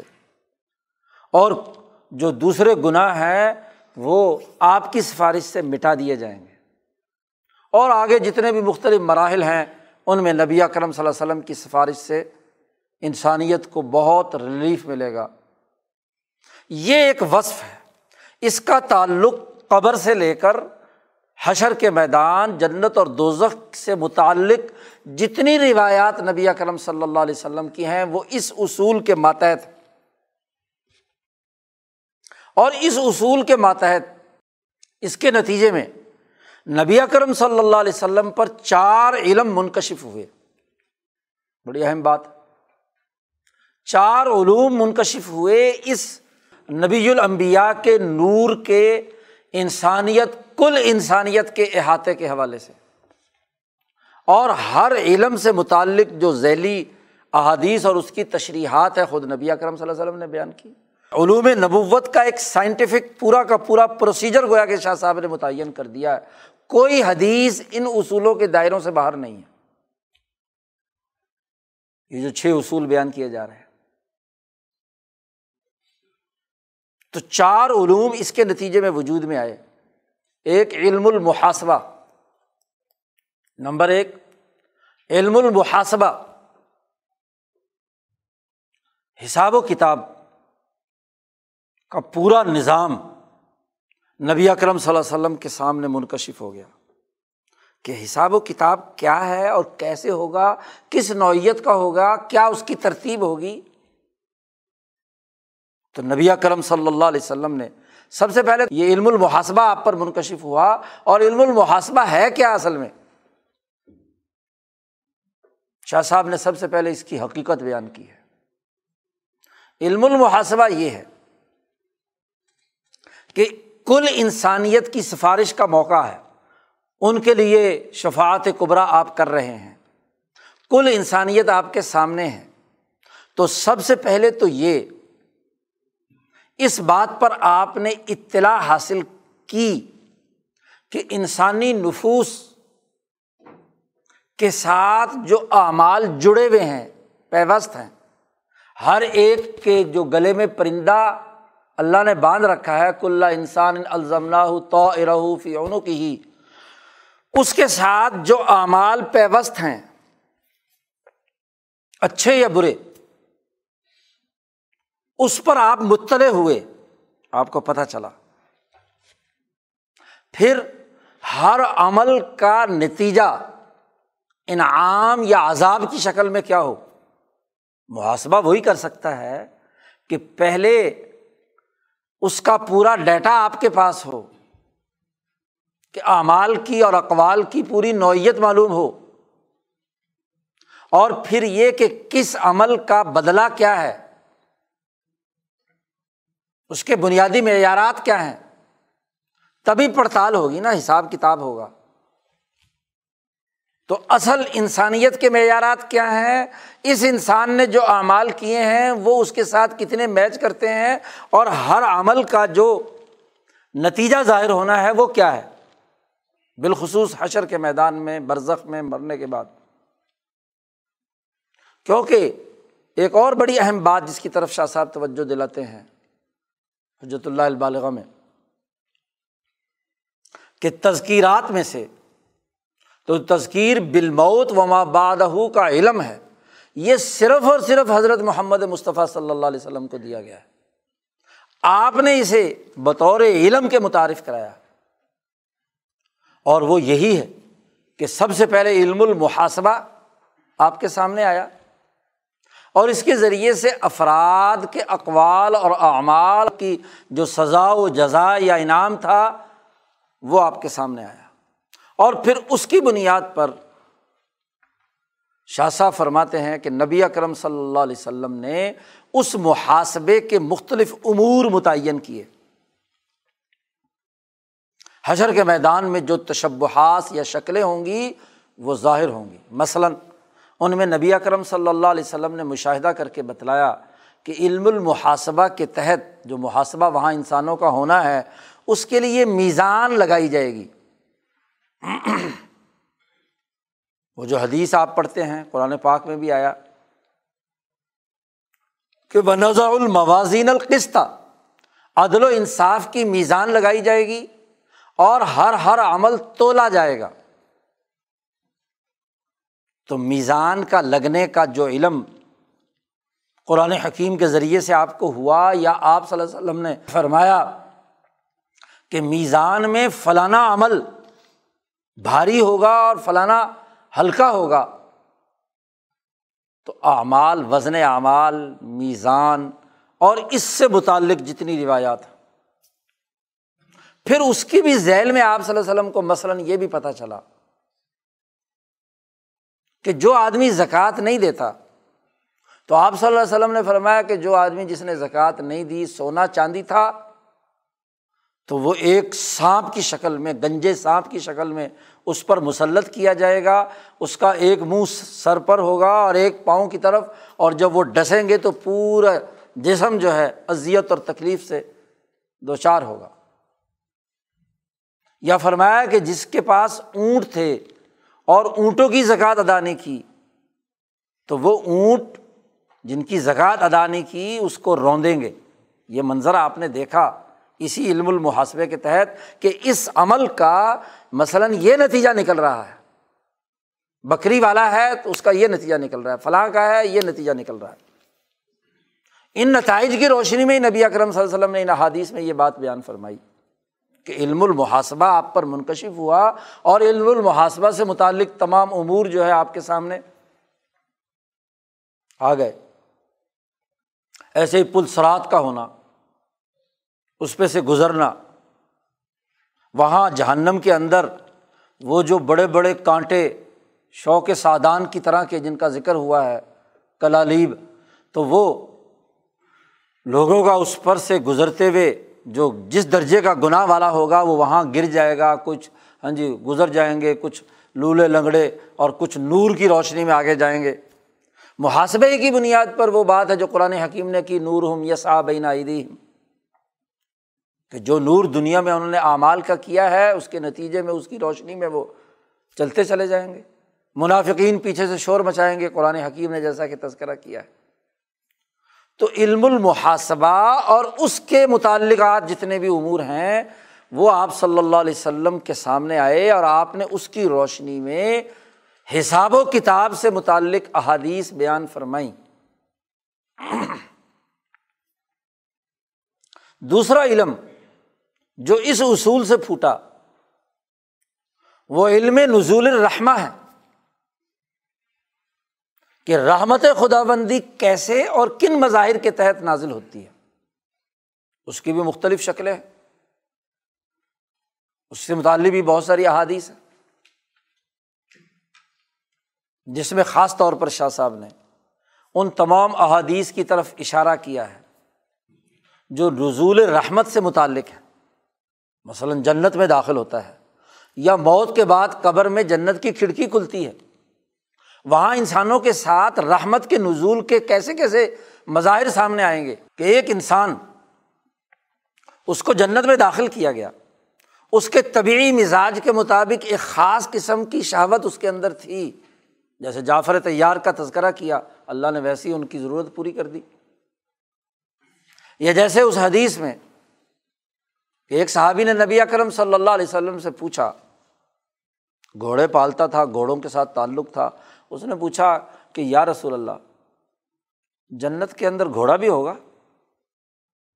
حضور صلی اللہ علیہ وسلم نے فرمایا کہ دیکھو، اگر تمہیں جنت میں گھوڑا ملے گا نا، اور اگر ملے، انداز اور اسلوب ہے، وہ سرخ یاقوت کا بنا ہوا ہوگا، تو تم ضرور اس پر بیٹھ کر پوری جنت کی سیر کرنا۔ نزول رحمت کے جو مختلف مظاہر ہیں اس کو نبی کرم صلی اللہ علیہ وسلم نے بیان کر دیا۔ اچھا اب وہ سوال کر کے جواب دیا تو ظاہر ہے کہ ایک دوسرا بیٹھا ہوا تھا جو اونٹ چراتا تھا، اس نے کہا، یا رسول اللہ، وہاں اونٹ بھی ہوگا؟ تو آپ صلی اللہ علیہ وسلم نے فرمایا کہ جو چاہو گے وہ ہوگا۔ اونٹ بھی ہوگا، تجھے اونٹ کی سواری کا شوق ہے تو تو بھی اونٹ پر سواری کر لینا۔ جو خواہش جس کی ہے، اس کو اس کے مطابق پورا کر لینا۔ تو ایسے بہت سے وہ واقعات، ایک کاشتکار کہے گا کہ جی میں نے تو کیا ہے، فصل کاشت کرنی ہے۔ تو رحمت کے نزول کا اظہار اس کے مطابق ہوگا کہ فصل کاشت ہوگی، بڑھے گی، کٹے گی، ڈھیر کے ڈھیر لگ جائیں گے۔ اللہ میاں کہے گا کہ اے ابن آدم، تیرا پیٹ کوئی چیز نہیں بھر سکتی۔ تو رحمت کے مختلف مظاہر۔ اسی طرح وہ حدیث جو حدیث بتاقا کہلاتی ہے۔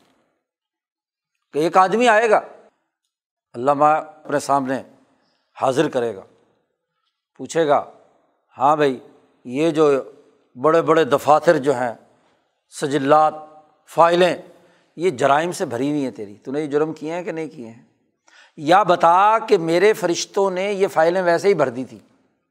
کوئی تیرے پاس گواہی ہے تو بتا۔ وہ کہے گا، نہیں، بالکل برحق ہے، صحیح ہے، مجھے ان پر کوئی جرا نہیں کرنی۔ تو اب تیرے ساتھ کیا معاملہ کیا جائے؟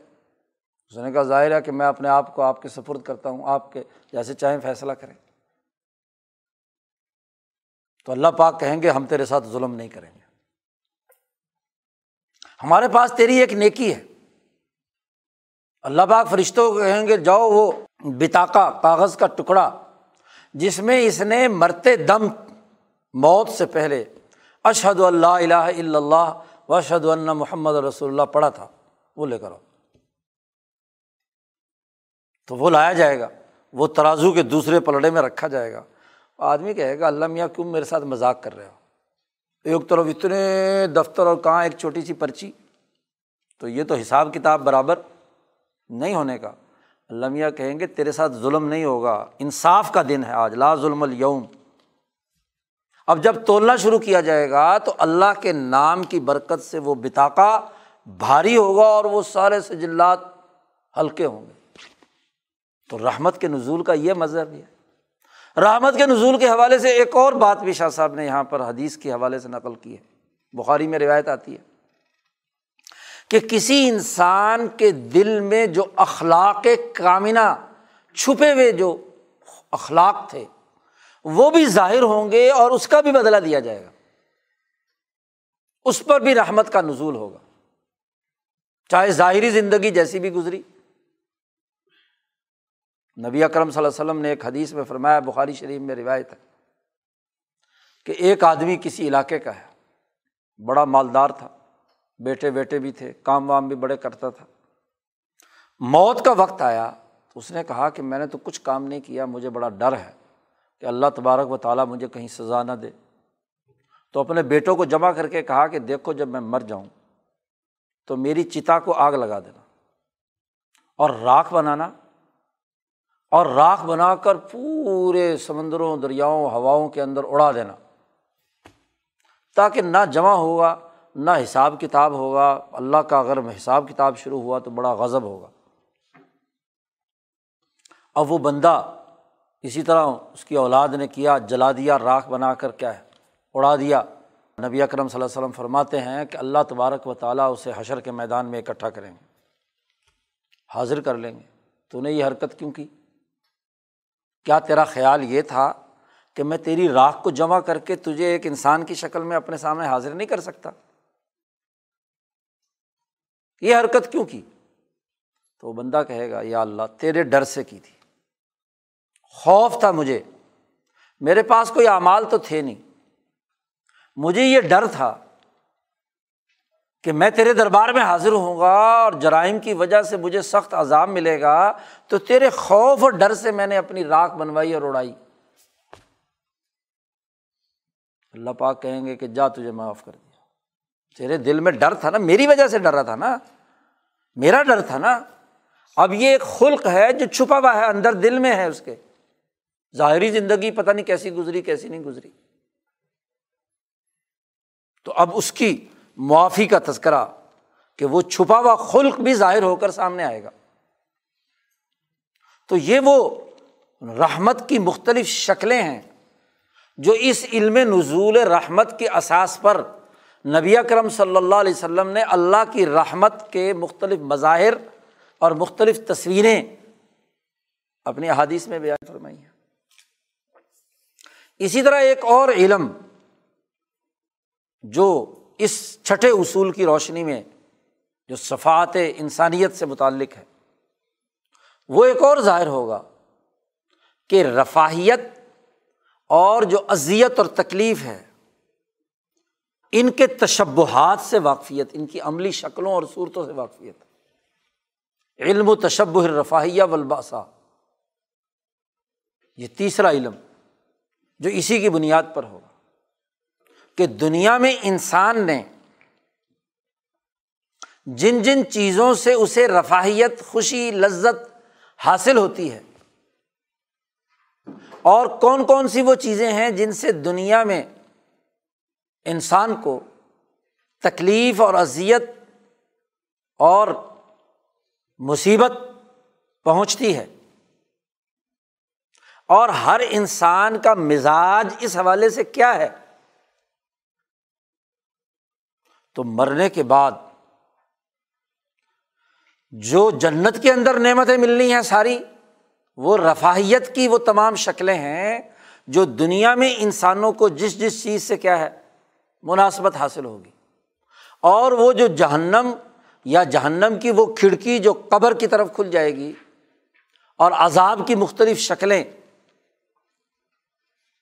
وہ بھی نبی اکرم صلی اللہ علیہ وسلم کے سامنے منکشف ہو جائیں گے۔ یہ انعامات اور اسی طرح محاسبے کے ذیل میں وہ تمام چیزیں بھی نبی اکرم صلی اللہ علیہ وسلم کے سامنے واضح ہوئیں۔ اور یہ تشبہات کم زیادہ بھی ہوتے رہیں اور ان تشبہات سے واقفیت کس میں کس انسان کے نقطۂ نظر سے ہوئی، بلال کی لذت کس چیز میں تھی جعفر کی لذت کس چیز میں تھی؟ عمر فاروق کو کیا چیز پسند تھی؟ وغیرہ وغیرہ۔ یا جو کفر اور ظلم کے اندر یا گناہوں اور جرائم میں مبتلا رہے، ان کے ساتھ عذاب کی کون کون سی نوعیت ہوگی کہ وہ اپنی آنتڑیاں نکال کر ہاں جی اس کے گرد گھوم رہا ہوگا وہ شیطان؟ جیسے مثلاً اس کا ذکر کیا ہے۔ جہنم کے بہت سے حالات ذکر کیے ہیں۔ معراج کی رات جو نبی اکرم صلی اللہ علیہ وسلم نے مشاہدات کیے ایک عالم، ایک سود خور ایک زنا کار ان کی مختلف جو شکلیں ہیں، ان کی تشبہات نبی اکرم صلی اللہ علیہ وسلم کے سامنے ظاہر ہوئے اور اس کی بنیاد پر آپ صلی اللہ علیہ وسلم نے اسے بیان فرمایا۔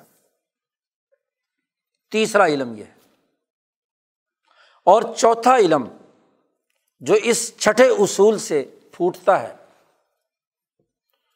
وہ علم بہت اونچا ہے۔ وہ جنت القصیب میں تجلی اعظم کا علم ہے کہ جب سب جنتی جنت میں پہنچ جائیں گے اور ان کو تمام انعامات دے دیے جائیں گے، تو جیسا کہ حدیث میں آتا ہے، نبی اکرم صلی اللہ علیہ وسلم نے فرمایا کہ جب جنتیوں کو سب کچھ مل جائے گا، موت کا بھی خوف نہیں ہوگا۔ ایک بہت بڑے کثیب ٹی، سرخ ٹیلے پر جو مشق کا ہے اس پر جمع ہوں گے۔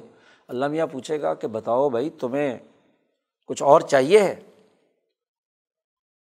تمام جنتی کہیں گے، یا اللہ کون سی ایسی خواہش تھی جو نہیں پوری ہو گئی؟ تمام چیزیں تو پوری ہو گئیں۔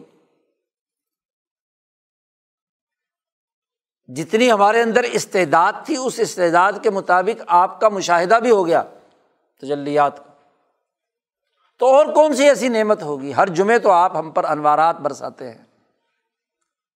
تو اور کون سی ایسی نعمت ہوگی جو ہمیں حاصل کرنے کی ضرورت ہے؟ اللہ پاک فرمائیں گے کہ نہیں ابھی ایک آخری بات۔ میں اپنا فضل تمہیں دیتا ہوں۔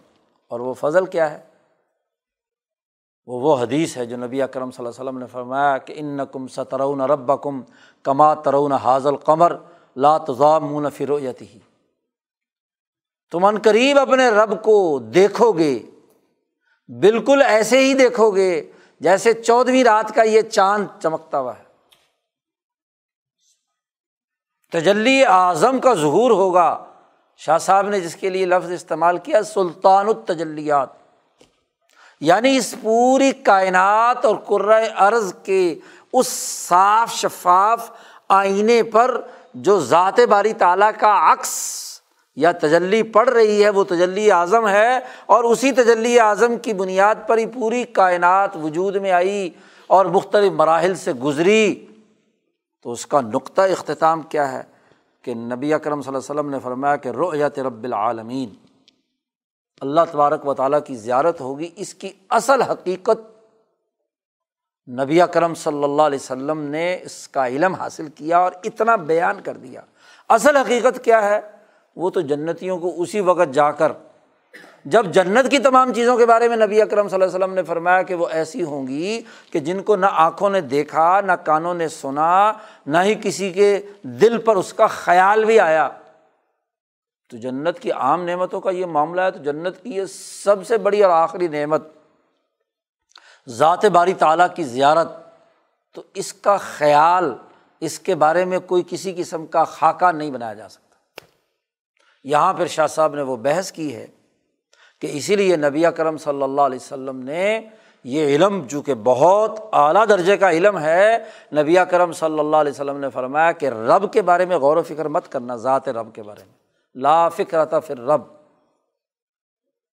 تفکرو فل خلق ولا تفکرو فل خالق ذات باری تعالیٰ کے بارے میں غور و فکر مت کرو۔ بس نبی کرم صلی اللہ علیہ وسلم نے آخری بات یہ بیان فرمائی ہے، بس اس پر آمنا و صدق نہ کہو کہ ہاں ضرور جنتیوں کو وہاں اللہ تبارک و تعالیٰ کی زیارت ہوگی۔ کیا نوعیت ہوگی، کیا کیفیت ہوگی، یہ بحث کرنے کی اجازت نہیں ہے۔ کیونکہ نبی کرم صلی اللہ علیہ وسلم نے منع فرما دیا۔ اس لیے حجرت اللہ میں جب شاہ صاحب نے یہ بات بیان فرمائی تو فرمایا کہ اس سے آگے کیا ہوگا، میں نہیں بیان کروں گا۔ جیسا کہ نبی کرم صلی اللہ علیہ وسلم نے بیان نہیں کیا۔ اور پھر یہاں ایک بڑی اہم بات کی طرف توجہ دلائی۔ شاہ صاحب کہتے ہیں کہ ذات و صفات کے جو اثرات و نتائج ہیں، شریعت یہ کہتی ہے کہ ان کی طرف توجہ کرو۔ خود ذات صفات کی بحثوں میں مت پڑو۔ متقدمین سلف کا یہی عقیدہ رہا۔ اور اس کے بعد شاہ صاحب فرماتے ہیں یہیں تعویر الحادیث میں کہ اس کے کچھ عرصے کے بعد ایسے لوگ پیدا ہو گئے جو اپنے آپ کو اہل سنت کہتے ہیں، لیکن ان کا اہل سنت سے کوئی تعلق نہیں۔ وہ اہل سنت بن کر علم کلام کے روشنی میں، ذات و صفات کی بحثوں میں الجھ گئے۔ اور اس سلسلے میں بہت افراد و تفریح کا شکار ہو گئے۔ ان کا سنت سے کوئی تعلق نہیں۔ سنت کا صحیح طریقہ اس حدیث کی روشنی میں یہی ہے کہ ذات باری تعلیٰ اور آپ کی صفات کے بارے میں بحث مباحثہ نہ کیا جائے۔ اس کے جو نتیجے میں جو علوم نبی اکرم صلی اللہ علیہ علوم پر غور و فکر کر کے ان کو سمجھنے کی کوشش کی جائے، بس۔ اس سے آگے کی بات نہیں ہے۔ یہ چھ بنیادی اثاثی اصول ہیں جو نبی اکرم صلی اللہ علیہ وسلم کی زبان اطہر سے جتنی بھی باتیں علمی طور پر انسانیت کے سامنے آئی ہیں، خواہ و کتاب مقدس قرآن حکیم کی صورت میں وہی مطلوب ہو یا وہی غیر مطلوب احادیث نبویہ کی صورت میں ہو۔ ان تمام علوم تمام علوم کا احاطہ کیے ہوئے ہیں یہ چھ اصول۔ یہ بنیادی اثاثی امور ہیں۔ جو علوم نبوت کے تمام پہلوؤں کو ایک جامع طور پر سمجھنے، سمجھانے کی اہلیت اور صلاحیت پیدا کرتے ہیں۔ اب ان علوم پر ادراک نہ ہونے کی وجہ سے ذہن الجھتے ہیں اور وہ علوم نبوت اور نظام نبوت اور خود ذات گرامی نبی کرم صلی اللہ علیہ وسلم کی سیرت مقدسہ کا کما حق و ادراک جو ہے، وہ واضح نہیں ہوتا۔ یہ اصول سمجھ لیے جائیں تو آپ صلی اللہ علیہ وسلم کی زبان گرامی سے جو نکلے ہوئے تمام آیات و احادیث ہیں، ان کا پورا ہاں جی ترتیب وار اپنے اپنے دائرے کے مطابق علمی منحج سامنے آ جاتا ہے۔ علماء کا تو خاص طور پر یہ فریضہ ہے جو اہل علم اپنے آپ کو کہتے ہیں۔ شاہ صاحب کے ان علوم، شاہ صاحب کی اس پورے قد و کاوش کی اگر صحیح طریقے سے قدر کی جائے تو نبی اکرم صلی اللہ علیہ وسلم کی سیرت کے بہت سارے پہلو بالکل واضح روز روشن کی طرح عیا ہو جائیں اور یقین اور حقانیت اعلیٰ ترین مقام پر نبی اکرم صلی اللہ علیہ وسلم کی ذات گرامی اور اللہ تبارک و تعالیٰ کی طرف نازل کردہ علوم پر حاصل ہو سکتی ہے۔ یہ تو چھ علوم ہیں آپ صلی اللہ علیہ وسلم کے۔ آپ صلی اللہ علیہ وسلم کی ذات گرامی سے جسم مبارک سے جسم اطہر سے جو انسانیت کو فائدے پہنچے ہیں اور جو آیات اور نشانیاں ظاہر ہوئی ہیں، اس کے چار اصول ہیں ان شاء اللہ اس پر کل گفتگو کریں گے۔ اللہ تعالیٰ ہمیں امبیا علیہم السلام اور بالخصوص حضور اقدس صلی اللہ علیہ وسلم کی سیرت مقدسہ کو درست تناظر میں سمجھنے کی توفیق عطا فرمائے اور ہمارے علم و شعور میں اضافہ فرمائے اور دنیا اور آخرت کی بھلائی نصیب ہو۔ وہ آخر داوانہ الحمد للہ رب العالمین۔ دعا مانگ لو اللہ صلی اللہ